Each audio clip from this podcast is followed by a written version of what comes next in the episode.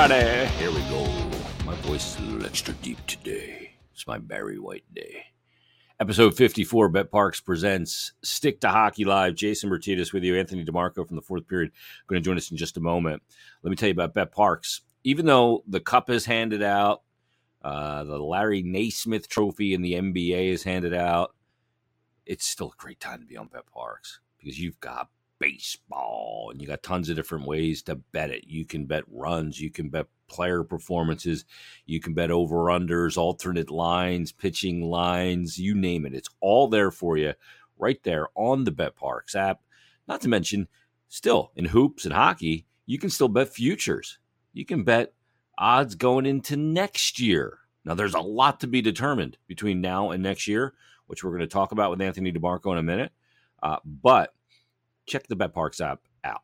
And uh, by the way, I saw win totals uh, for the football season, over unders. I saw uh, passing yards for quarterbacks. You can bet on all of that stuff, not to mention tennis, golf, F1 at Silverstone this weekend in England, uh, the birthplace of Formula One racing. So there's a ton to bet on on the BetParx app. So make sure you download it, check it out. Fun to use, easy to use, faster to win than ever before. And use the promo code Jason750, Jason750. All new and existing users are going to get a risk free bet up to $750 by using the promo code Jason750, J A S O N 750. So check it out. Get the BetParx app. You do need to be over 21 and present in Pennsylvania or New Jersey.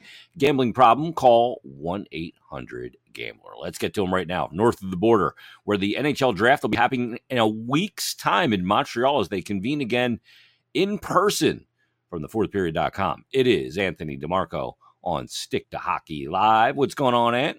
Not much, buddy. Uh, getting ready for the draft. A week's from now. Booked my hotel, so I don't have to commute in back and forth. Get some time away from the wife. You know, it's gonna be a fun little getaway for me, even though I'm staying in Montreal. So uh, I'm looking forward. Is, there's a buzz in the town too, right?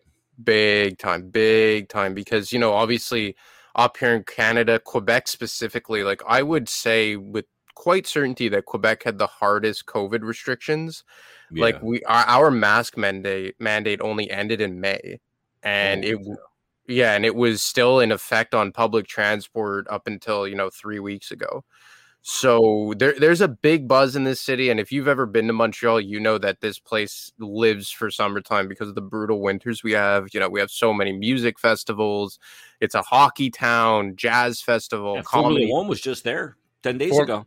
Exactly. For that was just a huge thing for the city. Like Montreal is a place that it's an international city, right? Everyone yeah. knows it. Everyone wants to come here in the summertime. And the last two years has it's just been tough for the city, right? Especially during the summer. And now that like we're kind of back to normal life, uh, there's a big buzz, and uh, I'm really excited, and it's gonna be fun, especially with the Habs picking number one overall. It's kind of like a perfect storm up here.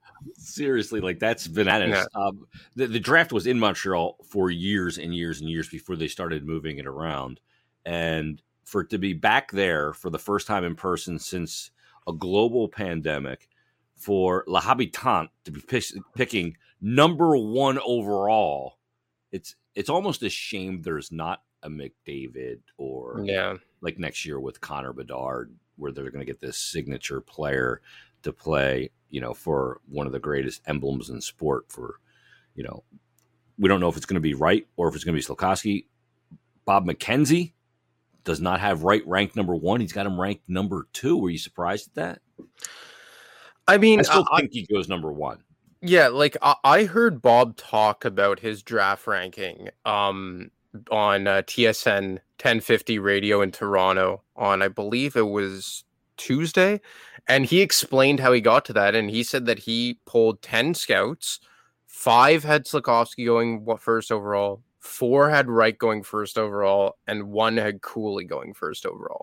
Wow, that would be a shock if Cooley went from number 1. So he's not saying that it's a slam dunk Slafkovsky goes first. He literally said like you're splitting hairs as to who you think the better player is going to be because he even said that he reached out to 10 more scouts afterwards and you know it was like 5 for Wright and 4 for Slafkovsky.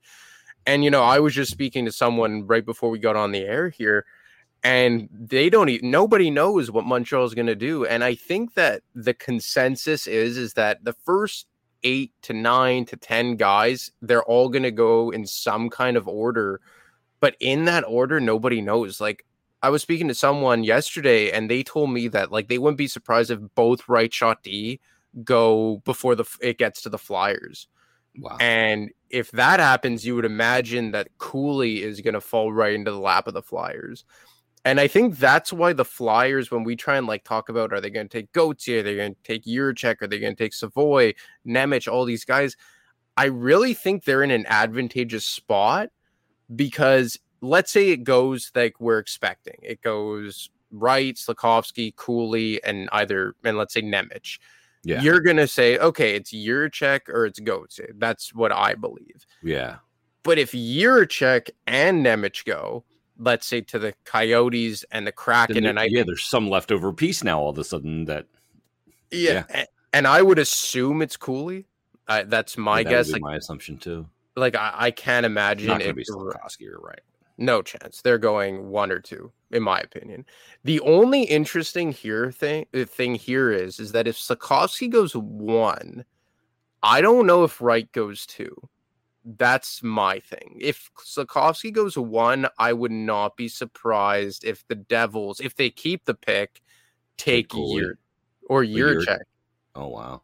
because I look at them and look, you can't draft for position, but I think that like you know some people have Jiricek ranked number two, and you look at the Devils and they have Hischier and they have Jack Hughes in no Yeah, particular order. up Hughes is front. probably so. I don't know. I, it's going to be interesting to see what Montreal does because they really hold on the all the cards into how this is going to fall. Yeah, they get the first card in the in the house of cards to see how it falls, and and you don't know. Like they could go chalk, but it could get totally turned on its ear. Your your check could go two, and now all of a sudden Nemec is available, Cooley's available at three and four. And what's the trickle down effect of it? The- I agree. I don't think there's there's there's very little things that we know for with certainty heading into this draft. The one thing I feel like I know is that Montreal's not trading the pick; they're taking the number one overall pick. Yeah, their home market. absolutely. That that much I think we know. Especially for the fact that the last time they had a first round pick in Montreal, they absolutely blew it by taking the hometown kid in Louis LeBlanc, Mm. who grew up 20 minutes away from me. And that actually, ironically enough, that was the draft where the Flyers acquired Chris Pronger. Wow, 2009. Mm-hmm. Yeah. Crazy. Yeah, that's been. I remember the night I was on the air. I was working at WIP at the time, and I, I get a text message. These are the early days of text messaging, where you had to hit like, the, you know, the three button five T9. times just to get to a certain thing, Yeah, yeah. a certain letter. But I get a message from um, Zach Hill from the Flyers PR. And by the way, today is Zach's last day in, as a, a member of the organization. Um, he's had a great career, 29 years. But I get a message from Zach. We just traded for Chris Pronger. Do you want him on on the air? I'm like, yes. so like five "No, minutes I'm later, good." I'm, I'm talking to Prongs after you know they trade Luca Sbisa, Joffrey Lupul, two first and a third to get Yeah. Chris Pronger. Wow. And the Um, hidden gem of the trade, Ryan Dingle. Yeah, Ryan Dingle, of course. such a such a big piece of that deal. Yeah. Um, but yeah, that that was bananas, and that's the other part of it. Like, I taped an interview yesterday with uh, Brent Flahr, and I asked him. It was for Flyers Daily. It's going to air next week, but I asked him, uh, you know, what's the the advantage to being back there on the floor in person? And he said it's so much easier in person to walk down to a table at any time and just talk to guys face to face instead of picking up a phone and zooms and all that crap from a virtual draft to make deals. It's, he thinks that there's going to be a lot of deals being made just because they're back face to face with their counterparts. Yeah, it, it's a completely different dynamic, right? And you know, the last two virtual drafts, I don't even remember if there were any big noteworthy deals. Like I'm sure there were some, like, oh, I'll trade you my second round pick for a third and a fourth, like shit like that. But it's gonna be really cool to see the dynamic. I'm really intrigued to see it in person. You know, but I think there's a lot of excitement even amongst you know the GMs and the executives that Big like time. what- you know we're yeah, the scouts like, oh my god, we're back in the saddle. We're doing this, you know, we the way we used to do it. And there is something about talking, like, you know, I I would always say that like if you're texting with someone, it's so much more personal if you're on the phone with someone. And then imagine, as opposed to being on the phone with someone, you're talking with them face to face. They can't, you know, have as good of a poker face. Like, I think that we're going to see, and not necessarily for the Flyers, but I think we're going to see a lot more action here just because we haven't seen it. And these guys are just eager to get back to like that old style that they were accustomed to. Yeah. I mean, think about it. You and I could be sitting here going, "Yep, all right, let me text over to uh, Kent Hughes. Be like, you taking Slafkovsky or you taking Shane Wright? Like that's my intent in the text, and he doesn't read it that way. He reads it like they're really interested in moving up to one. You're just fishing, right? Yeah. Face to face, you you get so much more intel on intent of what you're trying to say. Yeah, hundred percent. hundred percent. I, I yeah, I think it's going to be a fascinating draft. I mean, you know, the Flyers picking at five. Um, I asked uh, I think it was Mark Gregg yesterday, the Flyer scout, about this draft, like what he thought of it. You know, everybody's always pointing to 2023 in the draft because of Bedard. And because it's actually beyond Bedard, it's really good. And what, what Mark Gregg said, it's just it's basically just an average draft. There's going to be some gems in there that we don't know about. For just sure. yet, guys that are going to develop late bloomers, whatever it might be. But it's not an overwhelming draft. It's not a great draft. So it's probably well, you go, wouldn't it be better to draft top five in a in a really good draft? Of course, but you're almost better off being at five than you are at one or two in this draft. It kind of it kind of reminds me a little bit of 2017 100%. when they move all the way up and they end up taking Nolan Patrick. Like he kind of reminds me. I don't. I'm not saying as a player or anything of Shane Wright, but a guy that was the kind of the number one guy that slid at the end you know, it was because of injury for Patrick, and he had the abdominal surgery just prior to the draft, the whole thing. Uh, but then, like, you go, okay, where was the real value in that draft? It was three, four, five with Pettersson, obviously Makar, and you look at a guy like Heiskanen. Yeah, and and I also think it's similar this year because then the Flyers were in a position where okay, we take whoever the Devils don't he yeah. Shear Patrick. It was the Devils who had the difficult decision, and I guess they made the right one between oh, Nico yeah. and Nolan, but they made the wrong one considering who went after those two. But yeah. I still think they made out better than the Flyers. I don't think there's much debate for that. But I also think you're right in the sense that they're going to get a guy who, and again, Bob McKenzie said this on TSN radio, is that even Slafkovsky or Wright, the consensus is is that those are probably second line players, like yeah. high end second liners. And I mean, I think that there's some guys who have potential to be stars. Like I think a guy like David Jiricek, the defenseman, has a chance to be a top pairing defenseman. Ditto with Simon Nemec. And you know, even a guy like Kemell, like I've had some people rank him as high as number two. That he, when all is said and done, is wow. going to be the most dynamic, skilled guy you know, I had a scout told me that uh, who runs his own scouting agency that he has Kemell ranked number two behind Shane Wright. So I mean, I, like you know, I, I was just told earlier today that in this particular draft, because I was asking if they if maybe the Flyers are going to try and get back into the second round, and I was told that like in this particular draft, like you have the top twenty guys who are probably are going to be good players but after that, and even 20 is maybe being a bit generous, it's kind of a crapshoot. And you maybe have a chance to get a guy in the third round who you really like and would have otherwise taken in the second round. Yeah, you have a second round grade for in the third round, especially because some of these guys, like OHL guys, we still haven't seen a lot of over the last two years. Yeah, eh, eh, you know, it's only been what the last six months that it's completely back to no normal in Canada you know, and even that is being generous. Like yeah, they just had them. yeah, they in, in January and February. Oh yeah, January. You know, right after the holidays in Canada, especially Quebec. You know, we have had a curfew again. Like it was right yeah. back to like you know January 2021. Yeah, and it was Omicron. Know, Yep, there you go. And I, I think that you're only starting to see these guys now, and that's why and this isn't the only reason for it, but maybe that's why a guy like Cutter Gauthier out of the U.S. National Development Program has skyrocketed up the rankings. You know, mm-hmm. I think they've talked a lot about his conditioning, how big he is, how jacked he is. Maybe the fact that he hasn't missed a beat by having access to a gym has had a lot to do with that. Yeah. So, like, look, I think that because I was wondering, like, are they going to try and get back into the second round? You know, they don't have a second round pick, and a lot of people speculate like, are they going to trade down and take, you know, maybe Savoy with the 10th overall pick and get a second round pick? But I'm getting the feeling that they're going to sit and look, obviously things can change. This isn't like they made a decision now and they're like, yep, that's our decision. Don't call us about anything.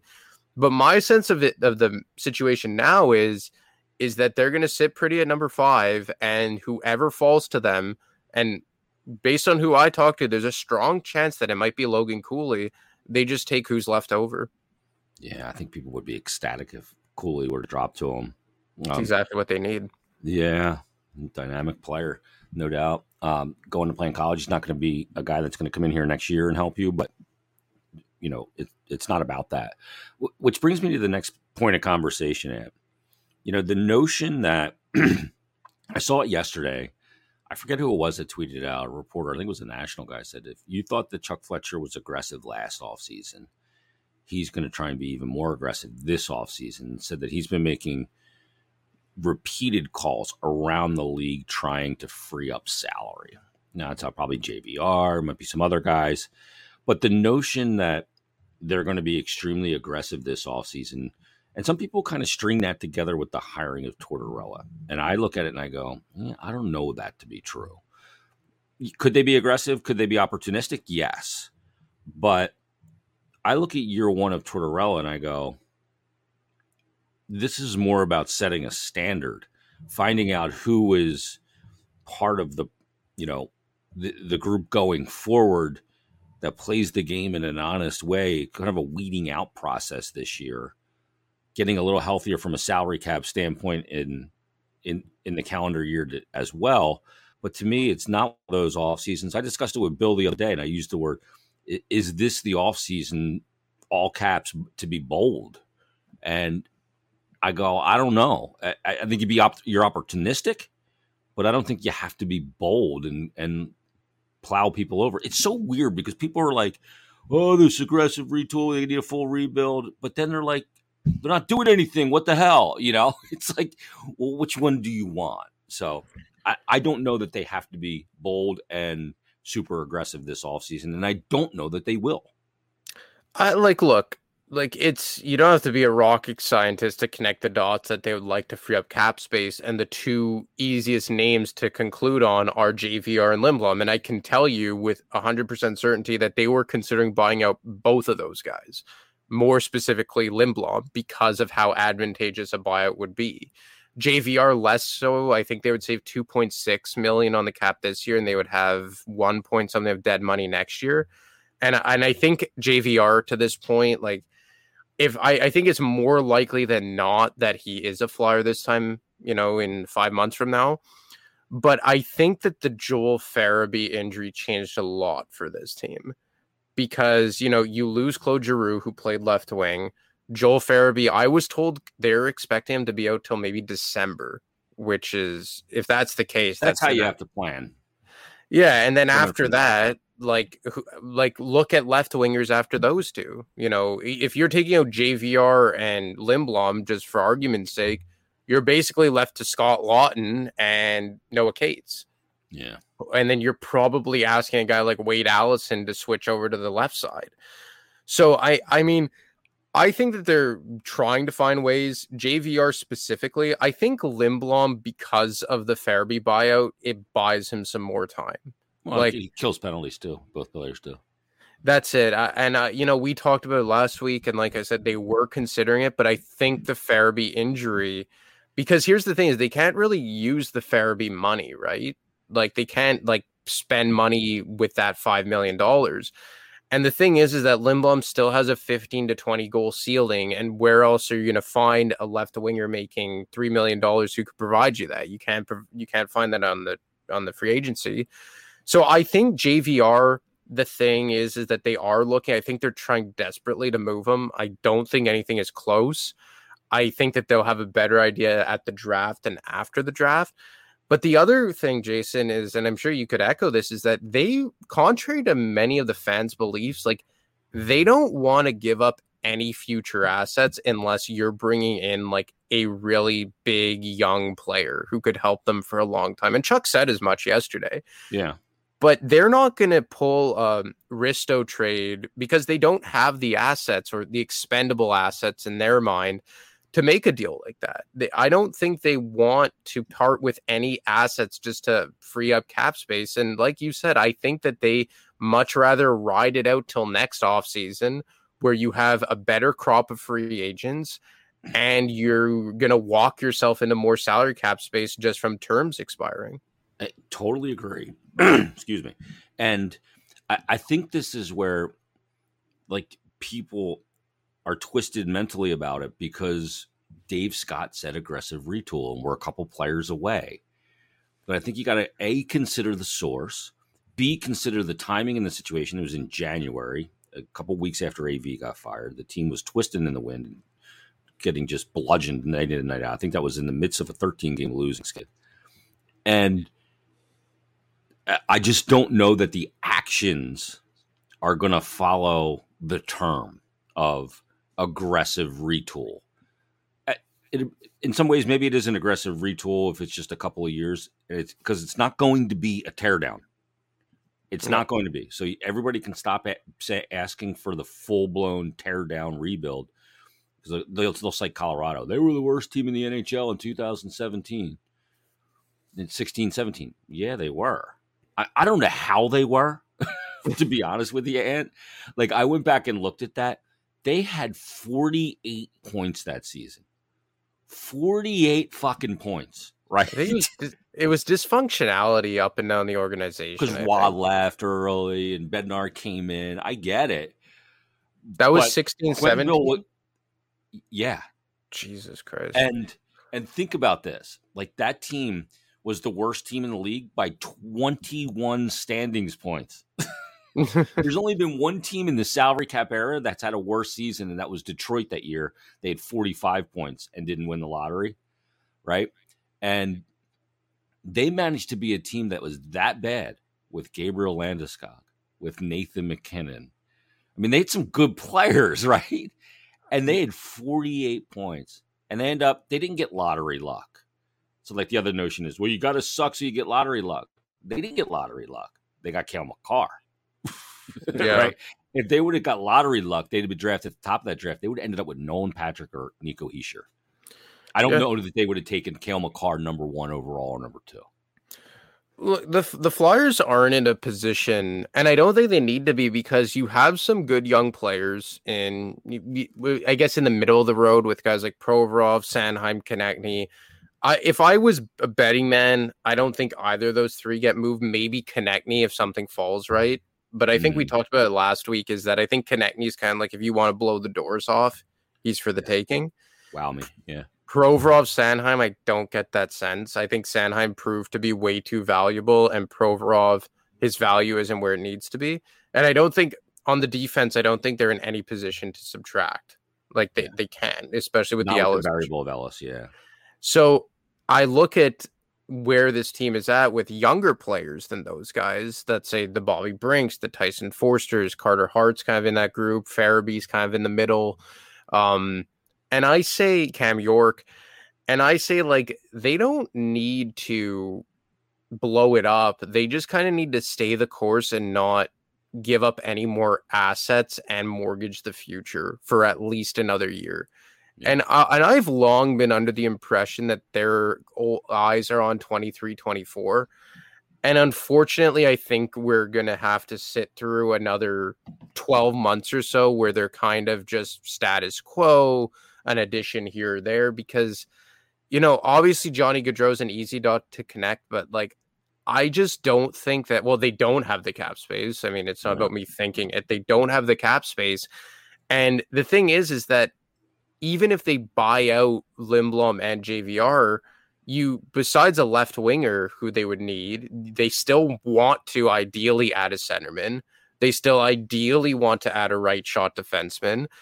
And there's only so much money to go around. I, yeah. I think that they do want to re- ten million on a seven year contract for a left winger that's undersized is to me, it's like, okay, we're doing this to put butts in the seats, but we're not doing this really to make us a great team. No, you would be doing it exactly to wow them and make, you know, the biggest free agent signing probably since Danny Briere 15 years ago tomorrow, which is yeah. crazy to say. Wow. And I, I just think that we may have to prepare for a season where I don't know if developing is the right term, but like you you would know better than me because you're setting talk- a standard. I think is what exactly it's, all about. Yeah, it's about standard setting, and, and, then and that's the thing that brings me to the next thing I want to ask you about because I think if there's not these massive moves this offseason, you know, the one thing that I'm really intrigued by this year, I obviously I was a big proponent for John Tortorella for a litany of reasons. And I know a lot of people aren't for their reasons, and that's fine. We can disagree. We all hope it ends up in one direction that they move forward and he is the right guy. That's all that matters at this point. It's done the hiring. But the one thing that I'm really intrigued by, and I've been looking back more and more throughout Torts' career is how he's able to get the most out of players and how he's able to develop young players. So, I mean, you brought up like Noah Cates, Wade Allison. We're going to see other young guys, Cam York, um, eventually Ronnie Attard. We're going to see all these guys and how they're developed once they get to the NHL level of development. And then the other part of that is the three guys that Ristolainen's another guy too that I think at even at this age needs development because I don't think he's ever been properly developed. I actually want to touch on Risto after, but uh, okay, keep going. But the, and then the other three guys are Konecny, Provorov, and Sanheim, and how he can Tortorella can get them pointed in the right direction and back on a, a development arc that's positive consistently like you look at the numbers for TK, and he, he finished the year with decent numbers, all said and done, but still, a lot of that came when it didn't matter. Sanheim had a great year by the eye test, by the analytics, by everything. And Provorov is a guy that we've seen have really good years, but we've seen him have some pretty sketchy years the last two. So, how he can develop some of these young players to take next steps, part of that's going to be how they handle injury in a case of like Wade Allison but then also that middle core, what he get out of them, including and I'll put Kevin Hayes in there as well, where he can take them, and then you kind of can really assess your needs after you see what Tortorella can get out of all of those components. Yeah, well, like on Provorov for a sec, you know, like we were talking a bit off air about him, and he's a guy that has be quickly become very, very polarizing on this team, kind of like Travis Konecny, yeah. where battle lines are drawn, you hate him or you like him. And you know, I, I equate Provorov a lot to Drew Doughty, not in the sense that I think he's as good as Drew Doughty, because Doughty in his time was, you know, top five defenseman in the NHL. Obviously, Provorov isn't that. But I think in the way of their mentality, and I remember in like 2018, 2019, 2019, 2020, everyone was saying, you know, oh, Drew Doughty's done. He's on the decline. You know, he's no good anymore, blah, blah, blah. And I, you know, I had people tell me, like, okay, is Doughty declining or does he just not give a shit because the team sucks? And why should he try? And I think Provorov kind of falls in that. I'm not saying that's a good trait to have because, you know, guys like Doughty, guys like Provorov, like you're expected to be leaders on and off the ice. And obviously, we know Provorov off the ice can be sometimes, you know, not the friendliest of guys. But um, I think that there's a lot to be said of guys who were, And Jason, you could attest to this more than me. Like, is there a better physically conditioned guy on the Flyers either, other than Provorov? No, no, I don't think so. And I, I, th- there's a notion like he has gone from like the fans' penthouse to the doghouse 100 really quick. It's like, oh, he's not a top pairing guy. He stinks, blah, blah, blah. But you know, it's funny because a couple of years ago, and this is what we talked about before we came on, you know, after that Penguin series when the Flyers got knocked out, I think it's six, he played through a shoulder injury that was brutal. He couldn't even lift his arm. You were watching him, we were watching him on the ice, and we're like, oh my God, this guy is gutting it. And Philadelphia loved it.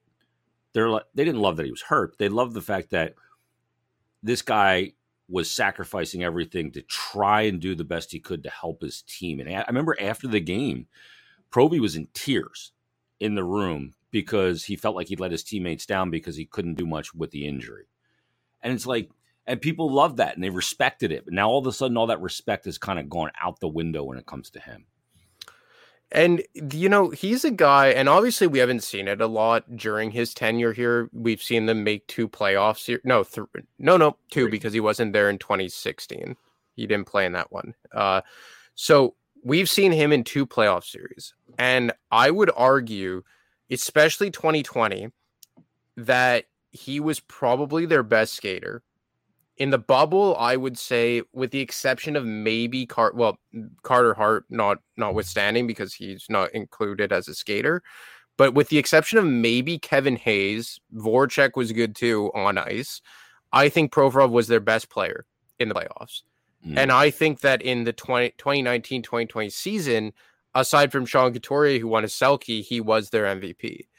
And I think there's just a track record with Provorov, and I obviously am a Provorov apologist, but it seems that every time the chips are down or the Flyers are playing meaningful hockey, like early on in the season this year in 2021, 2022, whenever the Flyers are playing meaningful hockey, he's their best defenseman and arguably their best player.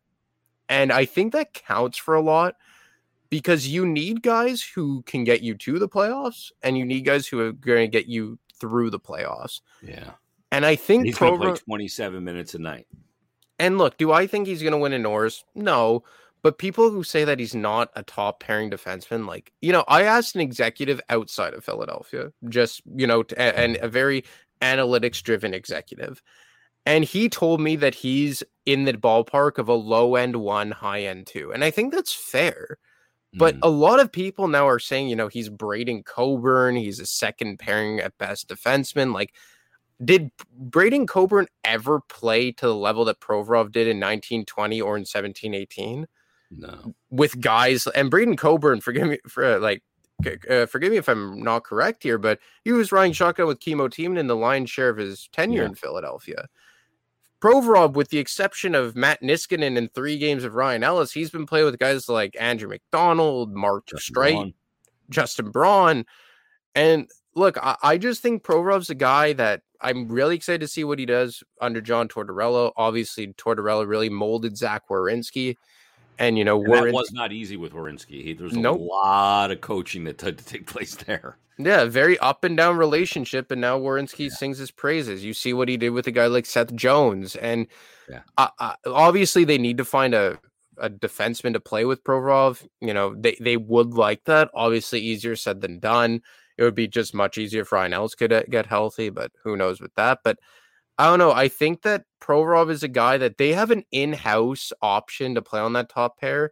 They just need to find some stability, and they got to give him a reason to play meaningful hockey. Yeah, I agree. It's well said.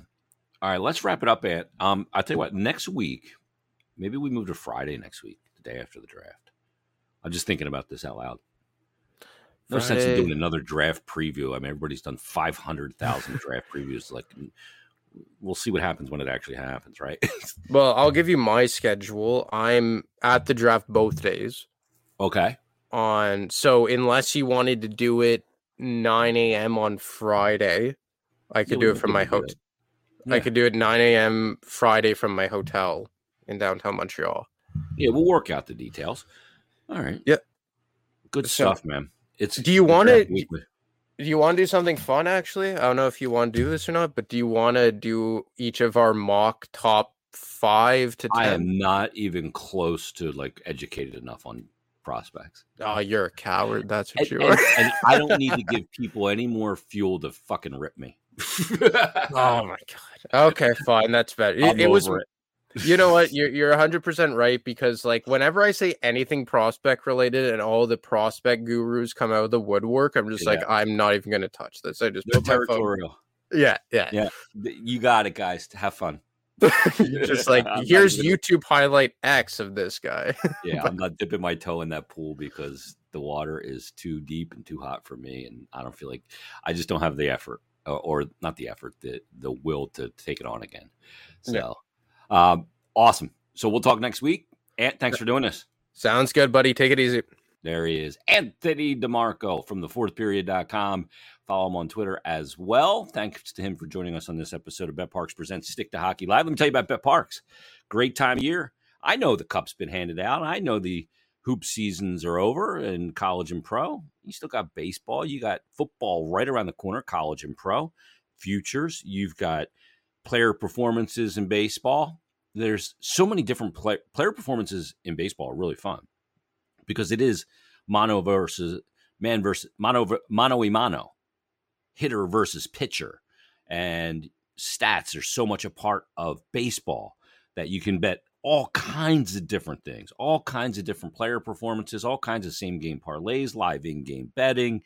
You name it, it is there for you, and it's easy to do on the BetParx app. So download the BetParx app, check it out, and get in on the action. Make your summer a little more action packed by getting the BetParx app. Easy to use, fun to use, easy to navigate, faster to win than ever before. And new and existing users right now, make sure you plug in the promo code Jason750, Jason750. That'll give you a risk free bet up to $750. Again, for that's for new and existing users. Terms and conditions do apply.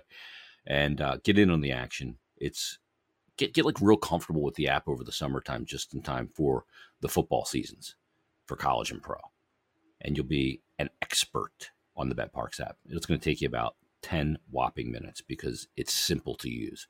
So download the BetParx app today. You do need to be over 21 and present in Pennsylvania or New Jersey. Gambling problem, call 1-800-GAMBLER. One week's time, it's the NHL draft. We'll have full coverage for you here on BetParx Presents Stick to Hockey Live. Everybody enjoy your week, and we'll be back next week with another brand new episode of BetParx Presents Stick to Hockey Live. Have a great day and week, everybody. Can I